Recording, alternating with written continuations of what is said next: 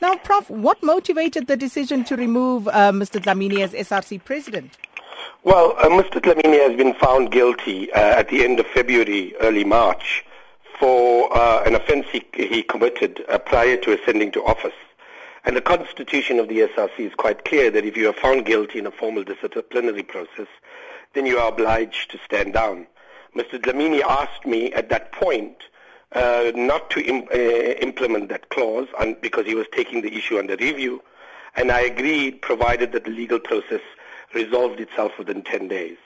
That hasn't happened, and it's extended beyond that. And about 10 days, 12 days ago, just before he made those remarks, I had said to him, we cannot let the situation stand. Can you tell me why I shouldn't withdraw the concession and force you to stand down because you're now in violation of the Constitution? He wrote to me on Thursday and said, well, he doesn't think it should be, thinks it should be extended because the legal process was not his fault. And uh, I checked with the legal office and they said that he had submitted the documents late. On that basis, it seemed to me that one cannot continue a situation where the SRC constitution is continually violated.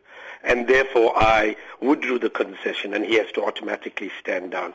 So it's a constitutional decision and it's a constitution of the SRC that I'm obliged to enforce. Does Mr. Dlamini uh, have right to appeal against his removal? No, he doesn't. I mean, what the, the Constitution is quite clear that if uh, somebody has been found guilty, what he does have a right to do is to take this under review. That process is currently underway. If the review process were to find in his favor, then obviously he's allowed back onto the SRC. But as it stands, there is a, a, a, disciplinary, he's been found guilty under a disciplinary hearing of a very, very severe charge, I might add. And therefore, he has to stand down as, as a member of the SRC. And as the SRC, have they responded to your, st- uh, your statement as yet? Uh, they are aware of it. I had a briefing with the SRC members last night.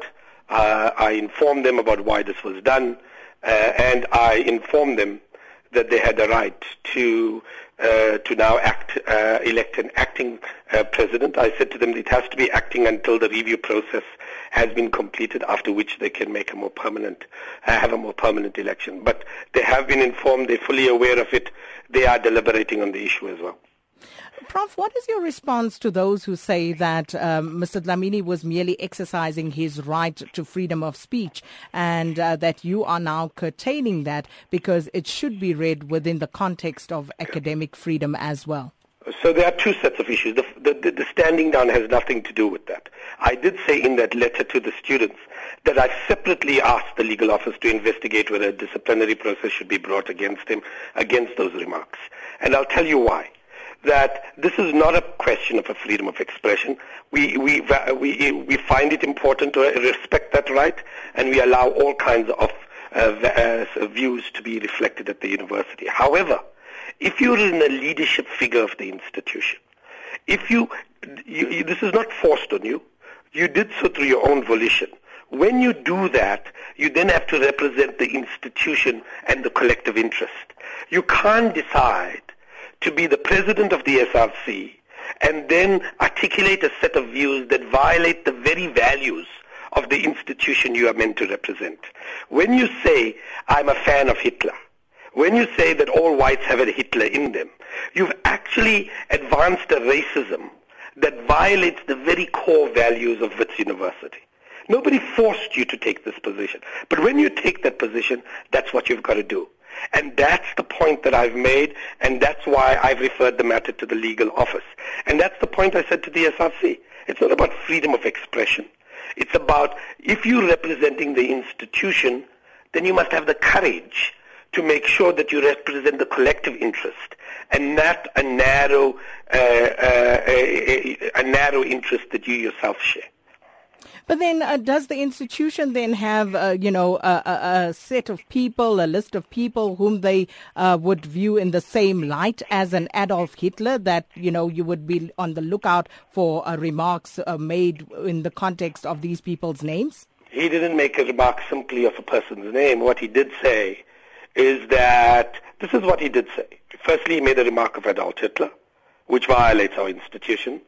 Then he says that all whites have an Adolf Hitler in them. Then he said subsequently in, an, in, a, in a different engagement where somebody had challenged him in, in quite a provocative way. He responded by saying, I will kill you and I'll kill your children. Those are not remarks that a leader should be making. And if we don't hold our leaders to account in this society, we will never create the society we want. It's a kind of unthinking set of remarks that propagate violence, that propagate racism, and that violate every tenet of our own constitution. And we suffer today because we don't hold our leadership to account for their, for their actions. It's absolutely imperative that we begin to change that. And Wits University is making sure that all of us, including Adam Habib, is held accountable and is expected to be responsible for the for the for the for, for, for the for the for the things they say.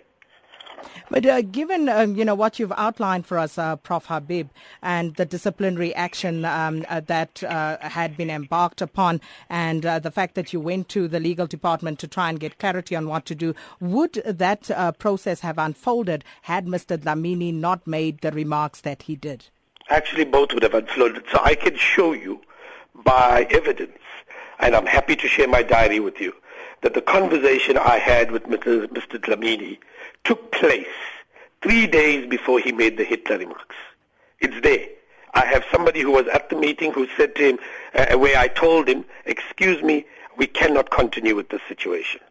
So if there are people who are making the assertion that it was the second issue, which is still to be is still being investigated, that forced my my hand, then explain to me how the evidence is. And you know, I'm happy to make my diary available and to make the people available so that you can yourself attest to the fact that this was effected prior to that decision making.